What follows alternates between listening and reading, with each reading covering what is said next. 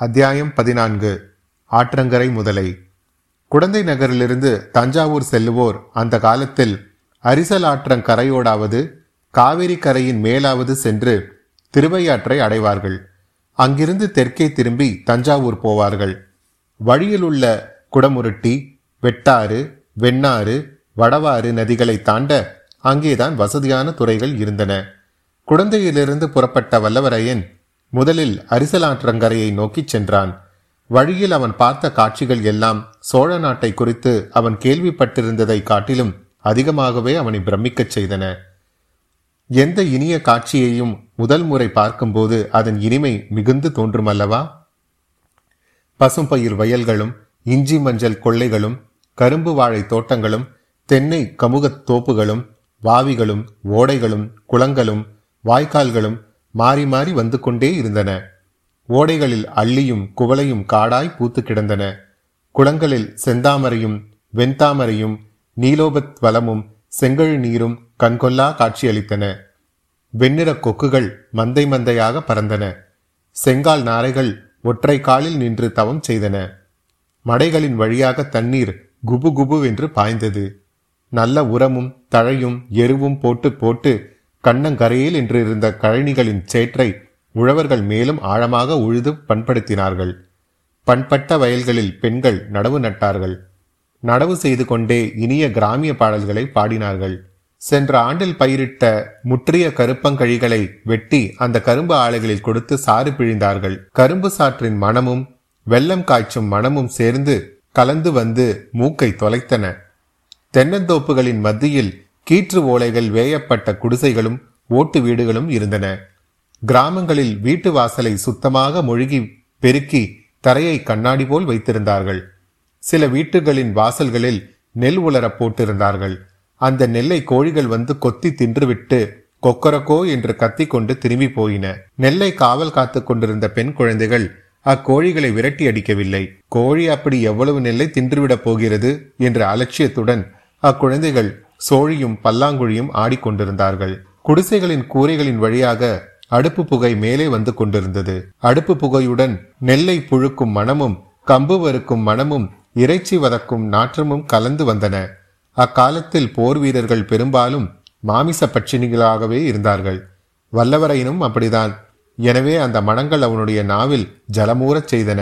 ஆங்காங்கே சாலை ஓரத்தில் கொல்லர் உலைக்கலங்கள் இருந்தன.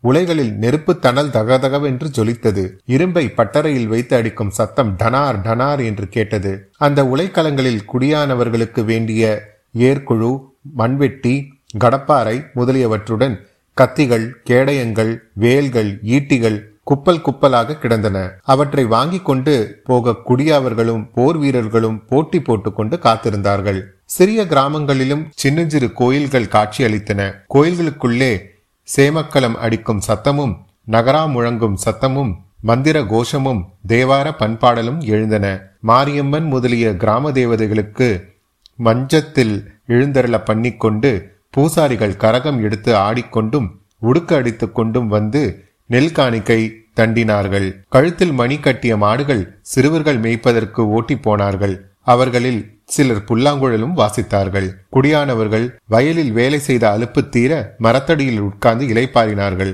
அப்போது செம்மறி ஆடுகளை சண்டைக்கு ஏவி விட்டு அவர்கள் வேடிக்கை பார்த்தார்கள். வீட்டு கூரைகளின் மேல் பெண் மயில்கள் உட்கார்ந்து கூவ அதை கேட்ட ஆண் மயில்கள் தோகையை தூக்க முடியாமல் தூக்கிக் கொண்டு ஜிவ்வென்று பறந்து போய் அப்பெண் மயில்களுக்கு பக்கத்தில் அமர்ந்தன. புறாக்கள் அழகிய கழுத்தை அசைத்துக் கொண்டு அங்கும் இங்கும் சுற்றின. பாவம் கூண்டுகளில் அடைக்கப்பட்ட கிளிகளும் மைனாக்களும் சோக கீதங்கள் இசைத்தன. இப்படிப்பட்ட காட்சிகளை எல்லாம் பார்த்து கழித்து கொண்டு வந்தியத்தேவன் குதிரையை மெல்ல செலுத்திக் கொண்டு சென்றான். அவனுடைய கண்களுக்கு நிறைய வேலை இருந்தது. மனமும் அந்த பல்வேறு காட்சிகளை பார்த்து மகிழ்ந்து கொண்டிருந்தது. ஆயினும் அவன் உள்மனதில் லேசாக பனியினால் மூடுண்டது போல் ஒரு பெண்ணின் முகம் தெரிந்து கொண்டே இருந்தது. ஆஹா அந்த பெண் அவளுடைய செவ்விதழ்களை திறந்து தன்னுடன் சில வார்த்தைகள் பேசியிருக்க கூடாதா? பேசியிருந்தால் அவளுக்கு என்ன நஷ்டமாயிருந்திருக்கும்? அந்த பெண் யாரா இருக்கும்? யாரா இருந்தாலும் கொஞ்சம் மரியாதை என்பது வேண்டாமா? என்னை பார்த்தால் அவ்வளவு அலட்சியம் செய்வதற்குரியவனாகவா தோன்றுகிறது? அந்த பெண் யார் என்பதை சொல்லாமலே அந்த ஜோதிட கிழவன் ஏமாற்றி விட்டார் அல்லவா? அவர் கெட்டிக்காரர் அசாத்திய கெட்டிக்காரர். பிறருடைய மனதை எப்படி ஆழம் பார்த்து கொள்கிறார்? எவ்வளவு உலக அனுபவத்துடன் வார்த்தை சொல்லுகிறார்? முக்கியமான விஷயம் ஒன்றும் அவர் சொல்லவில்லைதான். ராஜாக சம்பந்தமான பேச்சுக்களில் அவர் மிகவும் ஜாக்கிரதையாக எதுவும் சொல்லாமல் தப்பித்துக் கொண்டார். அல்லது எல்லோருக்கும் தெரிந்ததையே சாதிரியத்துடனே சொல்லி சமாளித்துக் கொண்டார். ஆனாலும் தன்னுடைய அதிர்ஷ்ட கிரகங்கள் உச்சத்துக்கு வந்திருப்பதாக நல்ல வார்த்தை சொன்னார் அல்லவா? குழந்தை ஜோதிடர் நன்றாக இருக்கட்டும். இவ்வாறெல்லாம் சிந்தித்துக் கொண்டு வந்தியத்தேவன் சென்றான். அவ்வப்போது எதிர்பட்ட காட்சிகள் இடையிடையே அவனை சிந்தனை உலகத்திலிருந்து இவ்வுலகத்திற்கு இழுத்தன. கடைசியில் அரிசிலங்காற்று கரையை அடைந்தான். சிறிது தூரம் ஆற்றங்கரையோடு சென்றதும் பெண்களின் கைவலை குலுங்கும் சத்தமும் கலகலவென்று சிரிக்கும் ஒலியும் கேட்டன. அவர்கள் இங்கும் அங்கும் அவர்கள் இருக்குமிடம் தெரியாமல் அரிசிலங்காற்றங்கரையில் அடர்ந்து வளர்ந்திருந்த மரங்கள் மறைத்துக் கொண்டிருந்தன. எங்கிருந்து அப்பெண்களின் குரல் ஒளி வருகிறது என்று கண்டுபிடிக்க வந்தியத்தேவன் ஆற்றங்கரை ஓரத்தை உற்று பார்த்து கொண்டே சென்றான். திடீரென்று ஐயோ ஐயோ முதலை முதலை பயமா இருக்கிறதே என்ற அபய குரலும் கேட்டான். குரல் வந்த திசையை நோக்கி குதிரையை தட்டிவிட்டான். அந்த பெண்கள் இருந்த இடம் இரு மரங்களின் இடைவெளி வழியாக அவனுக்கு தெரிந்தது. அவர்களில் பலருடைய முகங்களில் பீதி குடிக்கொண்டிருந்தது அதிசயம் அதிசயம். அவர்களிலே இருவர் ஜோதிடர் வீட்டுக்குள்ளே வந்தியத்தேவன் பிரவேசித்ததும் புறப்பட்டு சென்றவர்கள்தான். இதையெல்லாம் நொடி நேரத்தில் வந்தியத்தேவன் பார்த்து தெரிந்து கொண்டான். அதை மட்டுமா பார்த்தான்? ஒரு அடர்ந்த நிழல் தரும் பெரிய மரத்தின் அடியில் வேரோடு வேறாக பாதி தரையிலும் பாதி தண்ணீரிலுமாக ஒரு பயங்கரமான முதலை வாயை பிளந்து கொண்டிருந்தது. சமீபத்தில் தானே கொள்ளிட நதியில் ஒரு கொடூரமான முதலை வாயை பிளந்து கொண்டு வாயை பிளந்து கொண்டு வந்ததை வந்தியத்தேவன் பார்த்திருந்தான். முதலை எவ்வளவு பயங்கரமான பிராணி என்பதையும் கேட்டிருந்தான். ஆகவே இந்த முதலையை பார்த்ததும் அவன் உள்ளம் கலங்கி உடல் பதறி போனான். ஏனெனில் அந்த முதலை சற்று முன் கலகலவென்று சிரித்துக் கொண்டிருந்த பெண்களுக்கு வெகு சமீபத்தில் இருந்தது. வாயை பிளந்து கொண்டு கோரமான பற்களை காட்டிக்கொண்டு பயங்கர வடிவத்துடன் இருந்தது. முதலை இன்னும் ஒரு பாய்ச்சல் பாய வேண்டியதுதான். அந்த பெண்களின் கதி அதோ கதியாகிவிடும். பின்னால் அடர்த்தியாக இருந்த மரங்களினால் தப்பி ஓடுவதற்கும் முடியாத நிலையில் இருந்தார்கள். வந்தியத்தேவனுடைய உள்ளம் எவ்வளவு குழம்பி இருந்தாலும் அவன் உறுதி அணுவளவும் குன்றவில்லை. தான் செய்ய வேண்டியது என்னவென்பதை பற்றியும் அவன் ஒரு கணத்துக்கு மேல் சிந்திக்கவில்லை. கையில் இருந்த வேலை குறிபார்த்து ஒரே வீச்சாக வீசி எறிந்தான். வேல் முதலையின் கெட்டியான முதுகில் பாய்ந்து சிறிது உள்ளேயும் சென்று செங்குத்தாக நின்றது. உடனே நமது வீரன் உடைவாளை உருவிக்கொண்டு முதலையை ஒரேடியாக வேலை தீர்த்து விடுவது என்று உறுதியுடன் பாய்ந்து ஓடி வந்தான். முன்போலவே அந்த சமயத்தில் அப்பெண்கள் கலகலவென்று சிரிக்கும் சத்தம் கேட்டது. வந்தியத்தேவன் காதுக்கு அது நாராசமாய் இருந்தது. இத்தகைய அபயகரமான வேலையில் எதற்காக இவர்கள் சிரிக்கிறார்கள்? பாய்ந்து ஓடி வந்தவன் ஒரு கணம் திகைத்து நின்றான். அப்பெண்களின் முகங்களை பார்த்தான். பயமோ பீதியோ அம்முகங்களில் அவன் காணவில்லை. அதற்கு மாறாக பரிகாச சிரிப்பின் அறிகுறிகளையே கண்டான். சற்று முன் ஐயோ ஐயோ என்று கத்தியவர்கள் இவர்கள்தான் என்றே நம்ப முடியவில்லை. அவர்களில் ஒருத்தி ஜோதிடர் வீட்டில் தான் பார்த்த பெண் கம்பீரமான இனிய குரலில் பெண்களே சும்மா இருங்கள். எதற்காக சிரிக்கிறீர்கள்?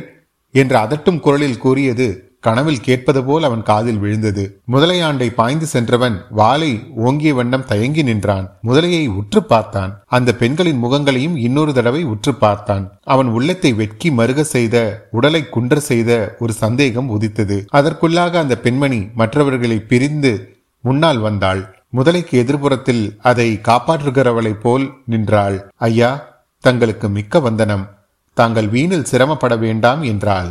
அத்தியாயம் பதினான்கு முடிவுற்றது. இன்றைய அறிவும் தமிழ் பகுதியில் நாம் காணவிருக்கும் சொற்கள் கமுகு என்றால் பாக்கு மரம் வாவிகள் என்றால் குடம் அல்லது தடாகம் என்று கூறலாம் செங்கழு நீர் என்றால் செங்குவுளை மலர் கொடி வகையை சார்ந்தது. அறிவும் வரலாறு பகுதியில் நாம் காணவிருப்பது கோபுரகேசரிவர்மன் அருஞ்சய சோழன். இவர் பராந்தக சோழனின் மகன் மற்றும் ராஜாதித்தர் மற்றும் கண்டராதித்தரின் தம்பி ஆவார் வடக்கிலும் தெற்கிலும் சோழ நாடு சுருங்கி போன ஒரு காலகட்டத்தில் பட்டத்துக்கு வந்த இவர் சோழ நாட்டின் வடக்கு பகுதியை ஆக்கிரமித்துக் கொண்டிருந்த ராஷ்டிரகுட்டர்களை அகற்றுவதற்கு முயன்றார்.